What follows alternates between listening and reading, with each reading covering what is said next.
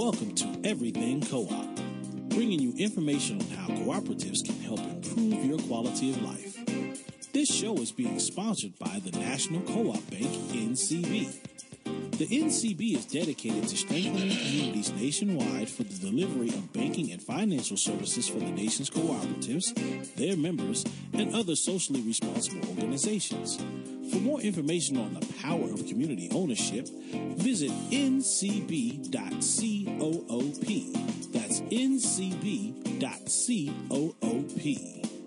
Now stay tuned for your host, Vernon Oakes. Good morning, everybody. This is Vernon Oakes. Uh, this is Everything Co-op. We welcome this morning. You know, the National Cooperative Business Association, CLUSA, has been around for 100 years. They got started in March of 1916, and we're celebrating this anniversary, this 100 years with them uh, on the show. And this month, um, we've been talking about how co-ops last a long time. They just laughed and laughed and laughed. And to talk about that this morning, we have the winner, one of the inductees of the Hall of Fame on the line with us this morning, Mr. Dennis Johnson. Well, you know, he's not here yet, but we'll keep talking until he comes on. He was inducted uh, in the Hall of Fame this year. He has a tremendous background that I'm hoping that whatever is going on, he will be able to, to get on.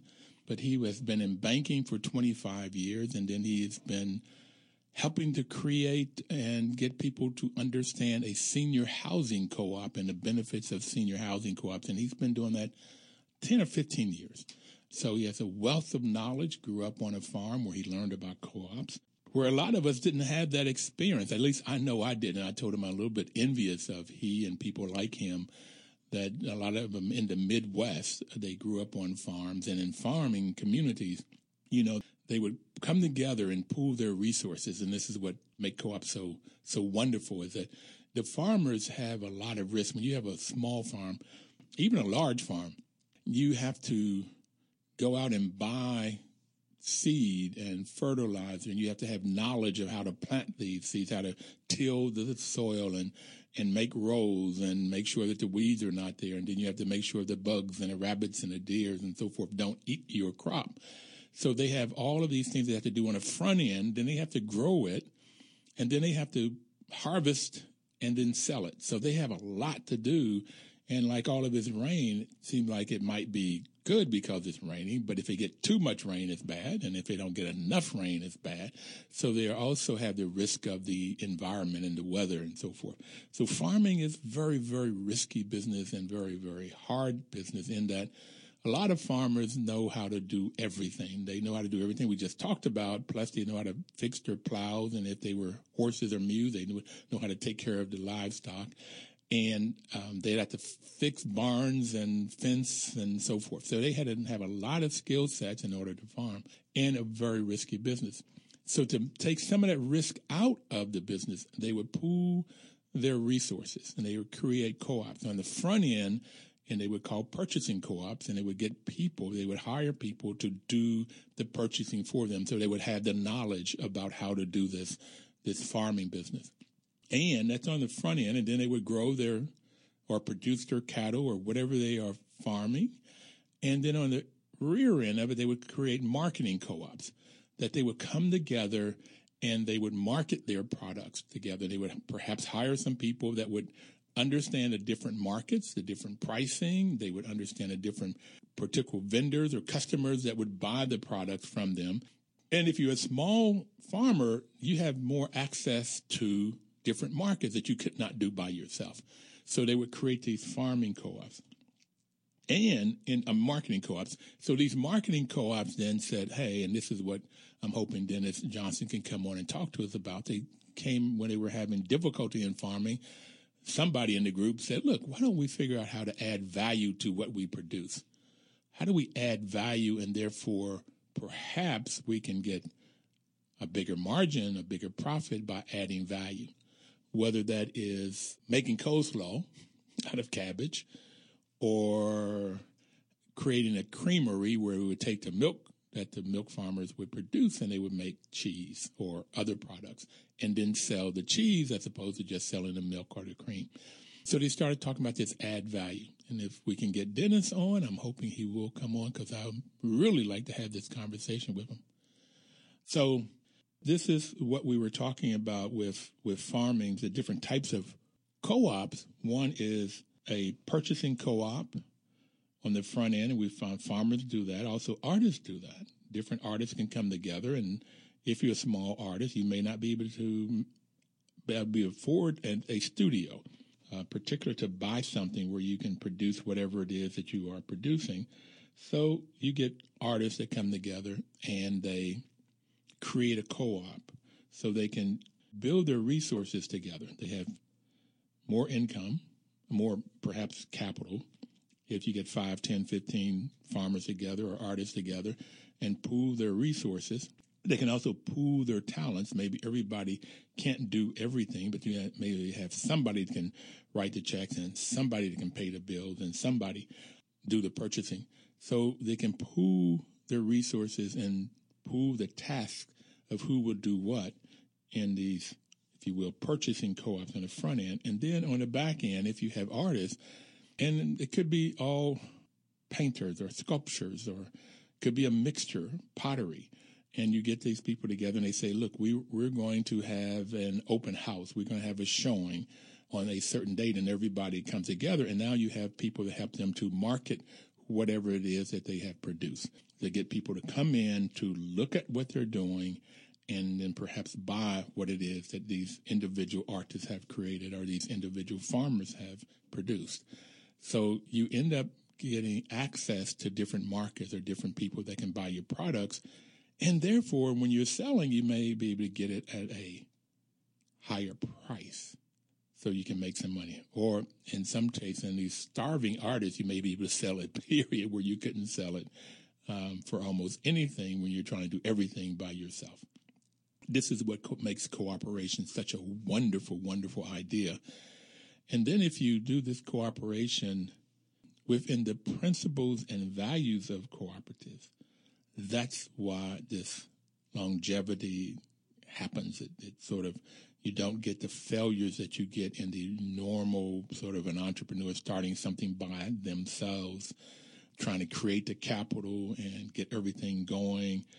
So there's much more failure with the normal entrepreneur getting started this capitalistic model as opposed to cooperative model. It takes longer to get them started normally because there's some training that must happen.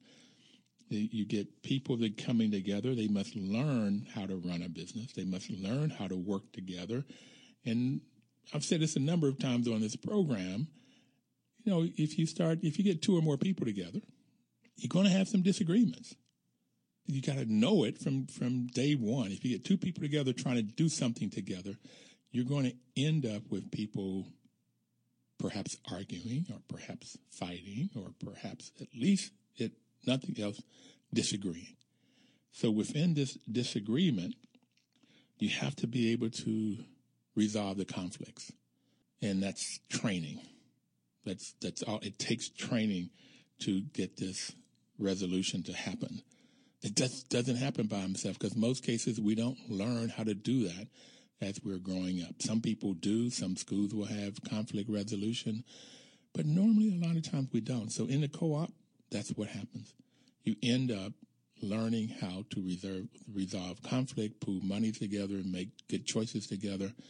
It's phenomenal, and it really, really works. We're going to take our first break to get the weather, the news, and the traffic and we'll be right back. Thank you.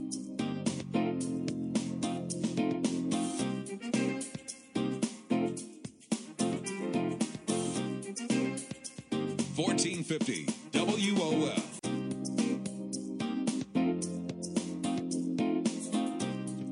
Welcome back, everybody. This is Vernon Oakes.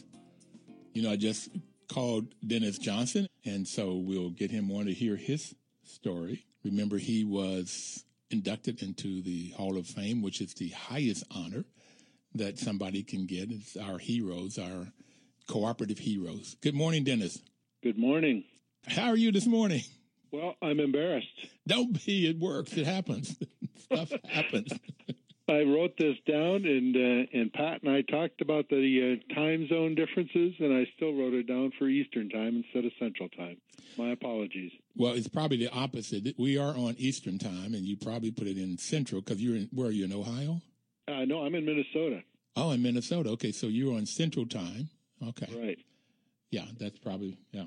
Yep. So you were going to call in an hour from now or half an That's hour. from- correct. That's Okay. right. well, I'm glad you were able to make it. I'm glad I had your number to call you. Oh, So what I talked about the first 15 minutes were, was um, your 25 years on the farm. I mean, in the in the banking, and then fif- 10 or 15 in senior citizen housing. And I talked to them about the difference between a purchasing co-op and a marketing co-op. So that's Okay. where we are right now. So all right. Talk to us about some of the things you you have a long. Oh, I also told them that I envy guys like you that started when you were young. So how did you get in? Let's start with where you, what you did and how you got started in the co-ops. I grew up with them. Yeah. I was uh, born and raised on a, uh small uh, family farm in east central Minnesota, and uh, uh, we had a uh, had a, co-op petroleum uh, uh, outfit we worked with, a co-op feed mill, co-op creamery, a co-op grocery store, co-op locker plant, co-op telephone, uh, co-op electric, uh, rural electric cooperative, uh, co-op credit union. Everything we did was uh, through the uh, cooperatives. And my grandfather served on uh, several boards of directors. And when I was young, there were several of those annual meetings that I went along with him to sit and observe and and watch what was going on. So it, it was basically ingrained in my life. And uh, when I graduated from high school, I was actually more interested in uh, in moving away from co-ops and agriculture and going into teaching. But after a year in college, uh, I went back to the uh, ag and co-op side and uh, transferred to the University of Minnesota and uh, got a degree in agricultural business administration. Agricultural And Business Administration. Correct. That was a, degree that was offered at uh, at the University of Minnesota at the time through the Ag Econ department, and it was focused on individuals who would uh, uh, move into uh, management positions within agricultural businesses, whether it was cooperative or privately held or, or public or whatever. But did you talk about the co-op model in that program? Uh, we did. At that time, the uh, university had uh, two different mandatory uh, uh, uh, classes on cooperatives. Uh, one on dairy cooperatives and one on cooperatives in uh, general. That was part of the uh, requirements for the degree. And what year did you get your degree? I got my uh, bachelor's degree at the University of Minnesota in 1971, and I stayed on for a, uh master's degree in agricultural economics. I got that in 1973, and that's when I uh, when I graduated. That's when I ended up working, uh, going to work for the uh, St. Paul Bank for Cooperatives as a uh, initially as a loan officer, and spent 25 years there. St. St. Paul Bank for Cooperatives. Correct. Okay. Now, the reason I asked you the year because I graduated from college in 1970, so we were right around the same age. It turns out, Mhm. and nowhere I got a, the undergrad degree, and then I got a master's in math from Penn State, and then an MBA from Stanford in '76. Nowhere did I know anything about co-ops, and here you got two mandatory classes. okay. Well, this was Minnesota, remember? I mean, we were the state with the largest number of cooperatives, and it was a, uh strong dairy state back at that point in time. And this, uh, as part of a, uh degree in uh, ag business, yeah, you had to take the courses in cooperatives. Oh boy. So I, I would like for you to put those different co-ops in, in this framework. Uh, a co-op can be any business. It could be a, uh, if the employees own and control it, it's a worker cooperative. And if the consumers, the people that buy or sell their products own and control it, it's a consumer cooperative. And then we talked about the purchasing and the marketing co-ops. So you mentioned you had a grocery store. Was that a worker co-op or a consumer co-op?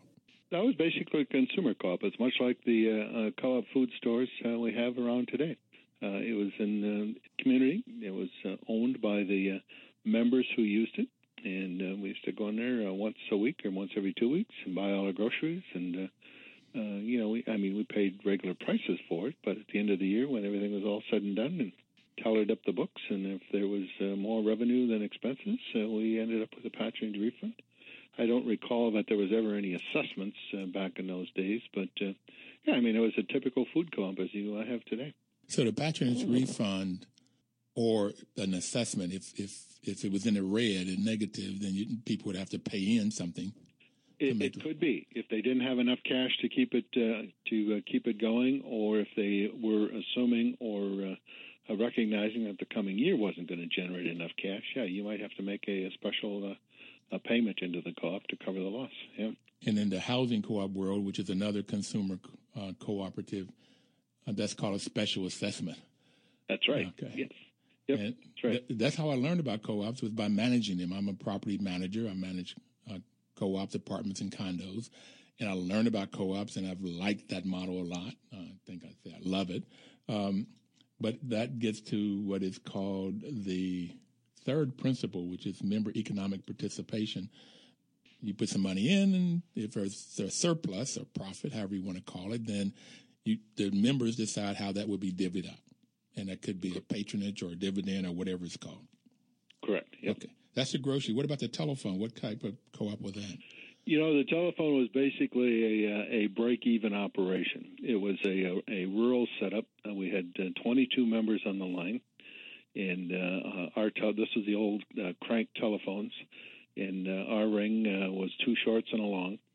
And my dad and my uncle were the linemen who took care of it, and the uh, they'd, uh, you know, if there was a storm, every time there was a storm, we'd be go out looking for broken insulators or, or branches or whatever.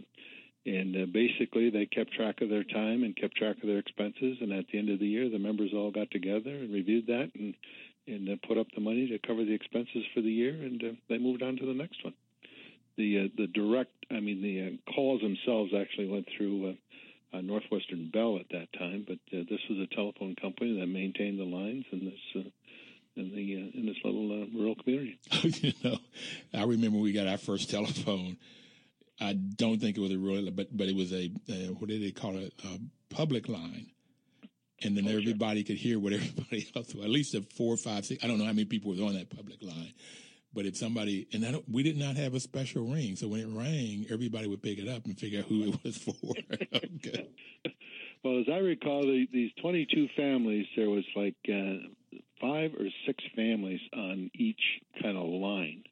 But it was uh, so you would, I mean, if you picked up the phone, any one of those other uh, five or six could be talking. You'd have to wait till they get done, or in some cases, you just put your hand over the receiver and listen. You know. Yeah. okay. All right. So, electric co-op, rural electric co-op. What kind was it? Consumer or worker? Well, that would be consumer. It was uh, East Central Electric Association, uh, created under the uh, Rural Electrification Act of, uh, uh, back in the 30s. Uh, My grandfather was one of those who went around and and helped solicit payments to get the equity going, to get the organization going, and run the lines and uh, provide us with the electricity we needed on the farms. So that was really a, a, consumer co-op. Now, you know, uh, most people don't know about co-ops, but there's one right here in southern Maryland in Prince George's County or Charles County, uh, Maryland. It's called Southern Maryland Electric Co-op, and SMECO, I think, are its initials, and they call it MECO. Mm-hmm. Um, so there's a, there's one right here close by, and when I've had somebody on, uh, Martin Lowery from the uh, Rural Electric Cooperative Association, he uh, and talked about there's one in Virginia, Northern Virginia, I think in Fairfax County. And so what's happened with the rural electrics around here that you know DC moves out and moves out, and you get in the suburbs, so they're no longer rural there, um, but you still have these rural electrics that was working. I also found out that 75 or 80 percent of the land of the lines are owned by rural electrics. Right. Which I found very, very interesting. Well, you know it is, but if you think about it, the rural electrics serve the rural areas. You know where you've got the long distances to go with the uh, transmission lines and the uh, the electric lines, and that was one of the reasons that uh, the uh, REA Act was created was because the for-profit entities didn't want to spend the money to uh, do that because they couldn't get enough uh, sales on the other end to cover their costs and so that's why the REA came about. And we have the same thing here in Minneapolis, St. Paul, on the uh, on the outer suburbs. They are still served by rural electric cooperatives, but I mean they're they're territories now are almost uh, urban. Uh, uh, oh yeah, all urban, exactly. Yep. But it also gets to the point uh, early on in the program. A gentleman from Senegal said if there's that, that co-ops are found to solve a community need. So the community need back then was for elect for the telephone or electricity or groceries or gasoline.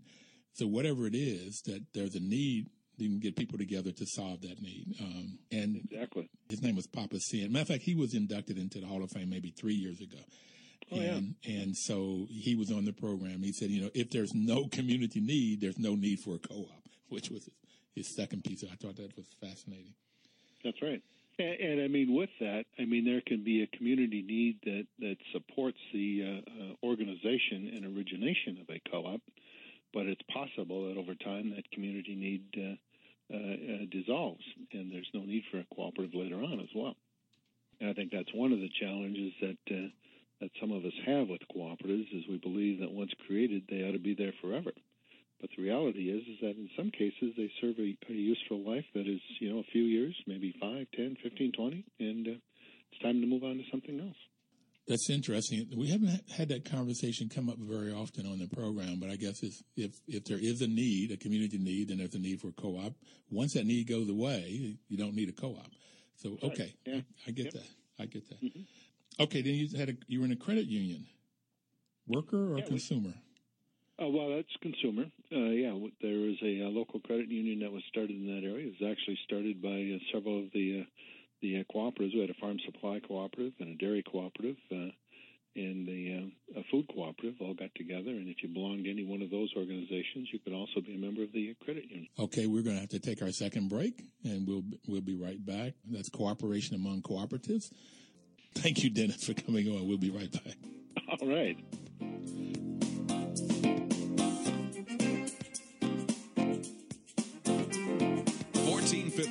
WOL. Welcome back, everybody. This is Vernon Oakes. The program is Everything Cooperative, and we have Mr. Dennis Johnson on the line with us this morning. We're talking about we were talking about the different types of co-ops, but the National Cooperative Bank is sponsoring this program, and NCB's mission is to help cooperatives grow by supporting and being an advocate for Americans cooperatives and their members placing special emphasis on serving the needs of communities that are economically challenged. And Dennis, before we uh, got on break, you said that you had worked for the St. Paul Bank for Cooperatives. And did you all have a mission of helping communities that were economically challenged?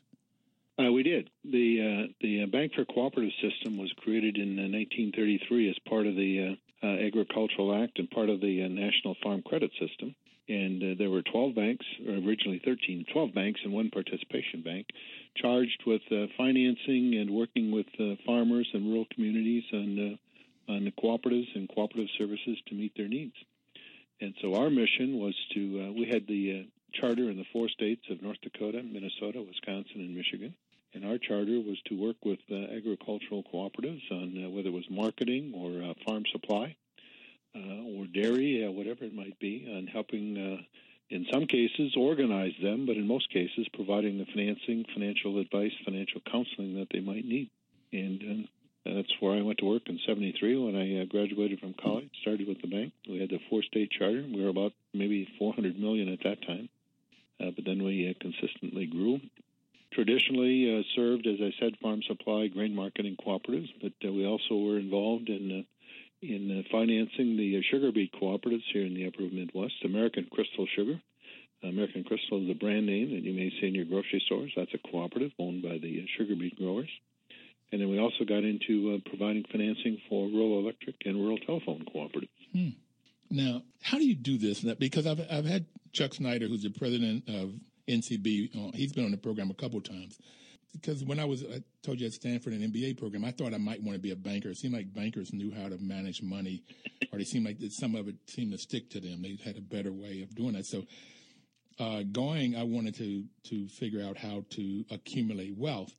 But most banks that I learned, when they loan money, they're only concerned about three things: uh, getting their money back, getting their money back, and getting their money back. So, they normally will loan money to people that already have assets. They want somebody to have capital so that if they don't make their loan, they can go back and reach and get something so they get their money back.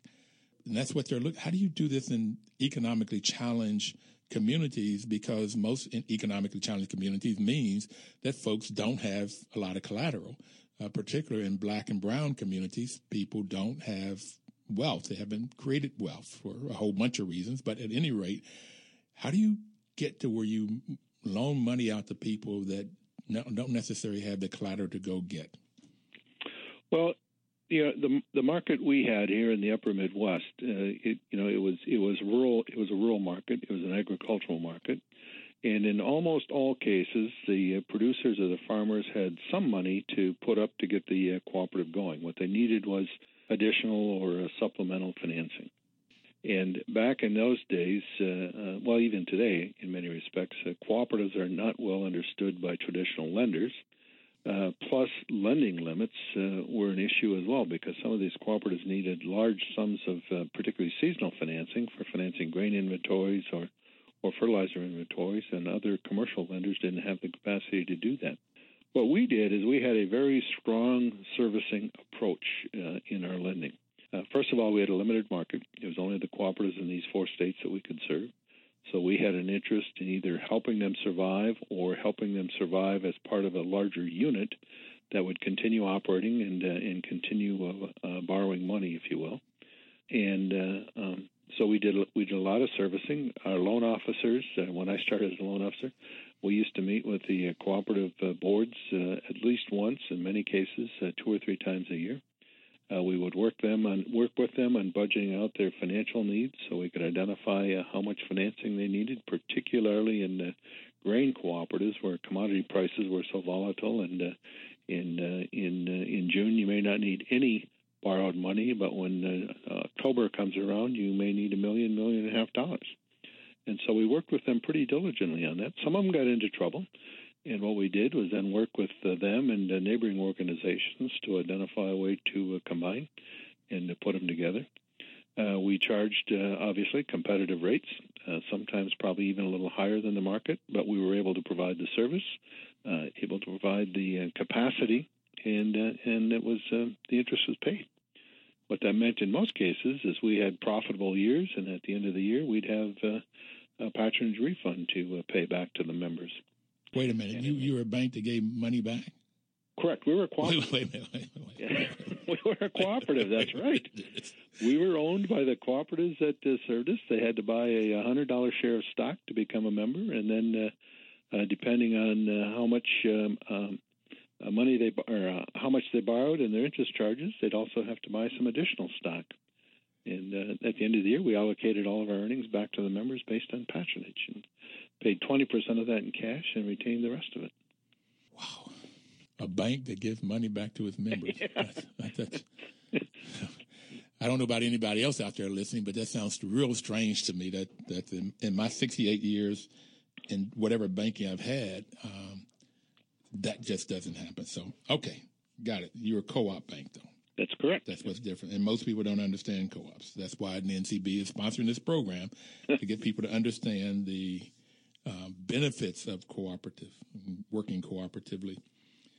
So you talked about a creamery when you were young, growing up over the creamery, and also when we talked before, you said at the bank you started working with value added. Is that what you called that? Were you correct? Yep. Okay. Can you tell us some of the things you did there and why?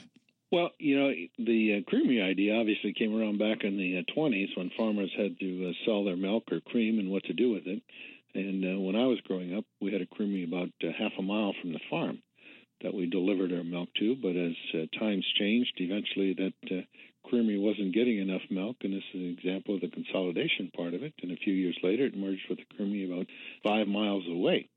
But the concept of that is that the farmers could sell their milk, the creamery would buy it, they'd process it into uh, cheese or uh, butter, or in some cases, uh, uh, dry milk powder, which was used for feed and that would add value to that milk rather than just selling it as whole milk or a, a gallon of milk. It was a processed uh, product which had added value. That same thing came about in the uh, uh, late 80s, early 90s, after the agricultural crisis, when farmers were growing uh, corn or soybeans or uh, or wheat, whatever it might be, and selling it basically as commodities. The uh, for-profit companies were buying those products and then processing them into into uh, edible products or into feed products or whatever it might be. And so we had a number of different groups and uh, started in uh, in uh, western Minnesota and in North Dakota, looking at uh, creating ethanol cooperatives, where the farmers would make an investment into the cooperative. They'd build the facility, and the farmers would be obligated to deliver so many bushels of corn or whatever each month or each year as part of their commitment to making the cooperative work we ended up providing uh, long-term financing to finance the construction of the facilities, as well as uh, operating capital financing to uh, finance, you know, their purchasing needs and so forth. We had about three or four uh, ethanol plants that we financed in uh, in Minnesota. Uh, Dakota Growers Pasta plant in Castleton, North Dakota. We financed that as a way for the wheat farmers to sell their wheat and have it processed into um, into a pasta that was actually uh, they had a brand label, Dakota Growers Pasta. It was a retail label, and it was sold in in grocery stores around here. Kind of built off of the American Crystal and the Sugar Beet cooperatives that we um, worked with in the uh, early 70s to uh, put those together. So there was a way for the farmers to use the products that they created and add value to it to get more profit also. Correct. So and and to employ uh, more people in rural areas because mm. all of these plants needed employees. Uh, all of these plants had uh, trucks or deliveries coming in, trucks or deliveries going out. So there was need for uh, service stations and cafes and uh, some lodging facilities and uh, everything else that went with it. So it was, it was an economic development opportunity for rural areas as well. So how long did you work for the bank? 25 years. 25 years. So you're working with the bankers, helping businesses by going in and working with them in their budgets and meeting with them one to three times a year. And then you also help them by creating more businesses that they can sell their products to and have more use for their products and perhaps even make money and hire folks. And that sounds wonderful. Now, let me ask you this question. We only have a minute before our next break, but did you like what you uh, were doing in that 25 years? Oh, absolutely. Yeah. Why? You know, I started at the bank in 73. I was a loan officer. I wasn't sure I really wanted to get into finance, but I'd been going to school. My wife had been working and supporting uh, us, and we decided, you know what?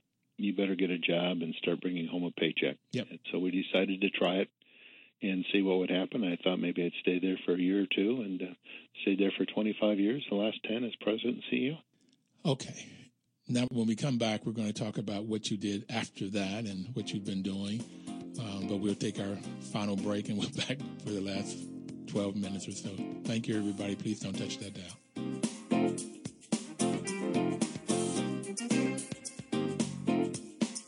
WOL Washington, WPRS HD2 Waldorf, WKYS HD2 Washington, WMMJ HD2 Bethesda, a Radio 1 station, and worldwide at WOLDCnews.com.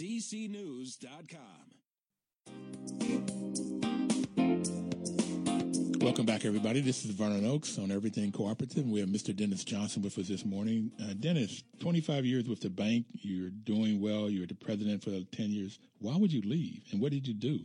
Well, actually, what happened is we decided to uh, to merge the bank with a bank in Denver, and uh, uh, my wife and I had the option to uh, move to Denver to stay with the organization, but uh, we decided we didn't want to do that. We wanted to stay in Minnesota, and so uh, we let the bank go, and we stayed here. Okay, okay, seems easy. Yeah. what did you decide to do then?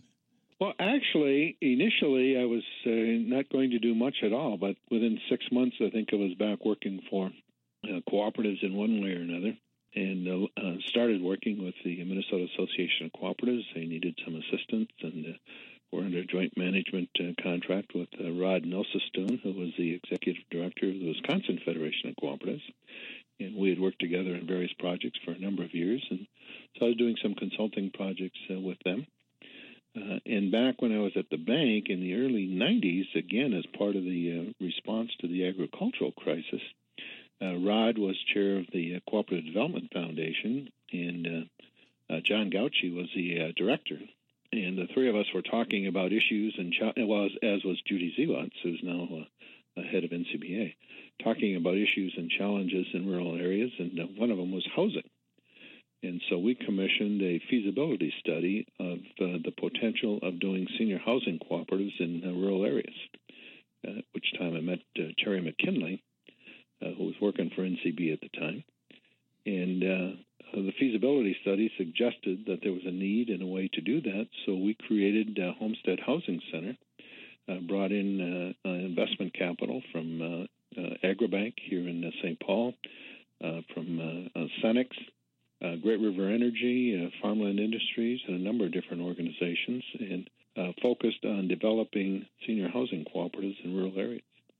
We uh, ultimately developed 17, 351 units in Minnesota, Wisconsin, and Iowa, and Missouri. But we discovered that it was a process that was uh, very expensive and uh, not too successful. So, in shortly after 2000, Homestead Housing Center was liquidated. But what we found was that the way to develop senior housing cooperatives was uh, through for profit developers.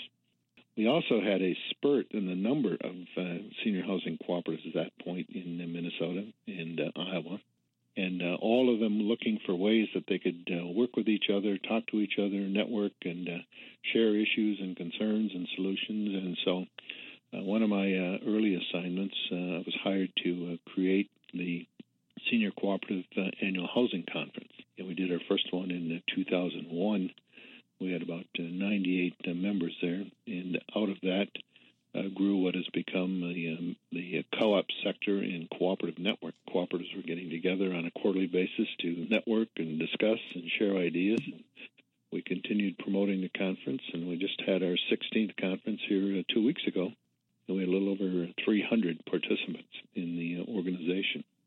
And it was also shortly after that time that I started working more closely with Terry at Cooperative Housing Resources. Uh, we also created the Senior Cooperative Foundation to promote the successful development and operation of senior housing cooperatives. And became Terry's partner in Cooperative Housing Resources, which is a HUD approved lender. Uh, we specialize in financing uh, strictly for senior housing cooperatives. No other, no other projects, no other market. Uh, Terry retired a few years ago, and my son came in as part owner. So uh, Travis and I now operate the company. And, we've uh, focused con- focused strictly with senior housing cooperatives. As I mentioned, the conference. Uh, we also co-sponsor some uh, quarterly uh, workshops. And in 2010, we created SCH Purchasing Cooperative, and we now have 22 senior housing cooperatives that are members and use the purchasing cooperative for flooring products and appliances and office supplies, TV, telephone, internet, uh, emergency services, and uh, um, dryer vent cleaning, a variety of different products. You have said a mouthful, so I want to break some of this down. okay. But let me ask you Sorry before I try to go back. I manage a 16 unit senior co op here in D.C., and I have not known about this to try to see if I, I seriously doubt if these seniors would want to travel to Iowa or Minnesota or something to a conference, but they might. And we also might want to join your purchasing cooperative uh, for some of those particular appliances and maybe some other things. So, how would we get a hold of you guys? Well, we have uh, uh, two websites. Uh, seniorcoops.org is our main website. We created that back when we created the uh, foundation. That has all of our contact information in there. And on that site, uh, we have some of the uh, services and products we offer. We also have a listing of all the senior housing cooperatives that we know of. Uh, and a few years ago, we brought together a committee of seniors to develop some educational and marketing information. And we created uh, seniorcoopliving.org, uh, which is a website that focuses strictly on what a senior housing cooperative is all about. Uh, and on there, we have a, a 12 minute video that has interviewed members of senior housing cooperatives, what they like, uh, et cetera, as part of that. Uh, but um, um, we're, we're on those websites, and our contact information is there. Uh, we probably get an average of uh, three or four contacts a week off of those websites from anywhere around the United States, and we even get from uh, other uh, parts of the country, other parts of the world, I should say, from Europe, Uh, we've had a few from uh, Australia New Zealand. Uh, Canada has been very interested uh, in senior housing cooperatives, but uh, we're on the website. SeniorCoopLiving.org. I went on that yesterday and I looked at your 12 minute video, and it's phenomenal. Um, getting people to understand co ops is still a major, major, major concern and issue because, as people in that video said, if they knew that option even existed, they would have done this five or 10 years before they did it, to join this co op for all kinds of good reasoning that they talked about. And the one that the senior co-op that I'm working on is they control the business. They own the, the building. They, they control it. They make the policy decisions. And as a management, we just implement the policies. As an example, this was created by MANNA. That's a nonprofit developer here in uh, in Washington D.C. Mm-hmm. And MANNA developed this 15 years ago, and right now, uh, one bedroom runs $331, and it's right up above the new convention center. And so it used to be in what we call the neighborhood, but it, it's now in prime time high rent district, and a two bedroom runs for 420. So for anybody out there that want to call and get it, you, you have to be over 62 years old, and you have to make less than a thousand a thousand dollars or less a month. So it's, it's, it's really created for, for affordable living. But you know, they they get together and they they decide what goes on, and that creates this community where they watch over each other and and they hold each other accountable. It works. It works really That's well. right. What is your experience, and do you like working in this arena as much as, or if not more than, in the banking arena? You know, it's at least as much as, and in some cases uh, more than. One of the other uh, programs we developed in the foundation is our Senior Cooperative Housing Education Program. We have education modules in uh, governance and community, uh, financial statements, uh, uh, aging in place, working with a management company. And in almost all new cooperatives, well, almost all the cooperatives we work with are financed with a HUD insured master mortgage. And uh, normally, once that uh, final endorsement is made by HUD and the project is turned over to the members, uh, they have 60 days to elect a, board of directors.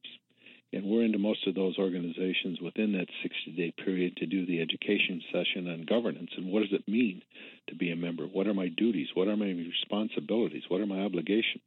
Uh, what, what are the obligations and responsibilities of a board? What does a board do?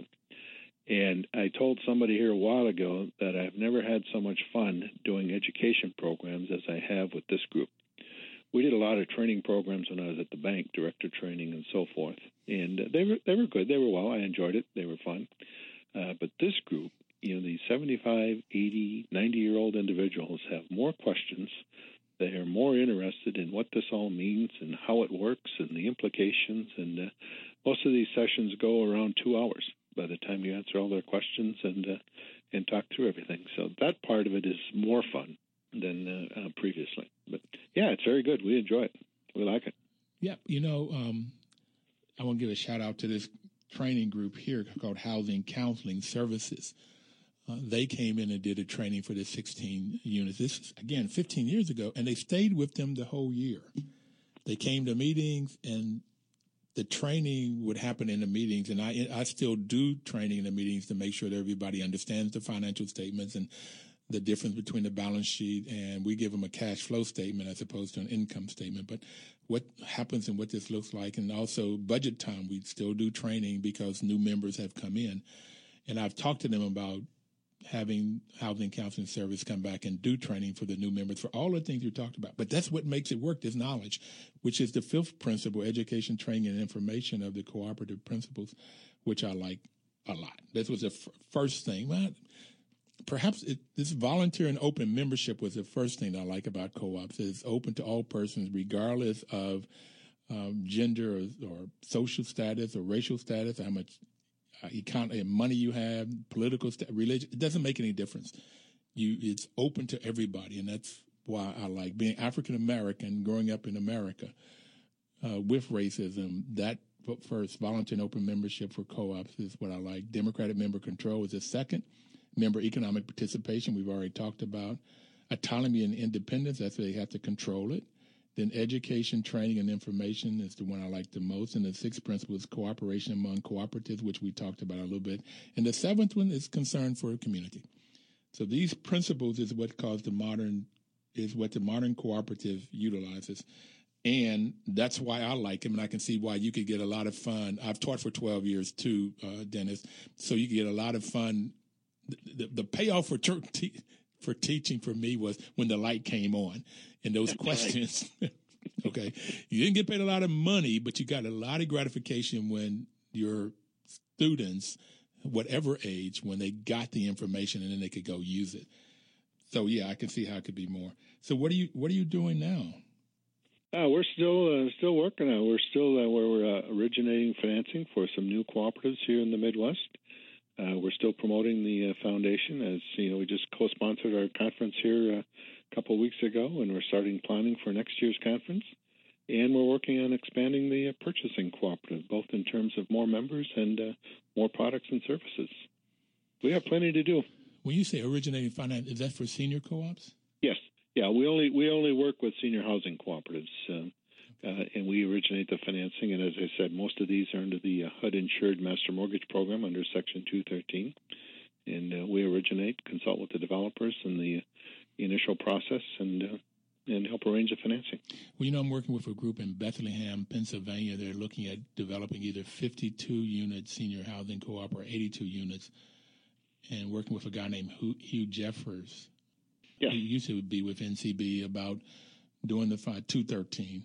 And what's interesting, we have to come up to the HUD office up in your area because they seem to be the only one that understand this 213 or senior housing co-ops.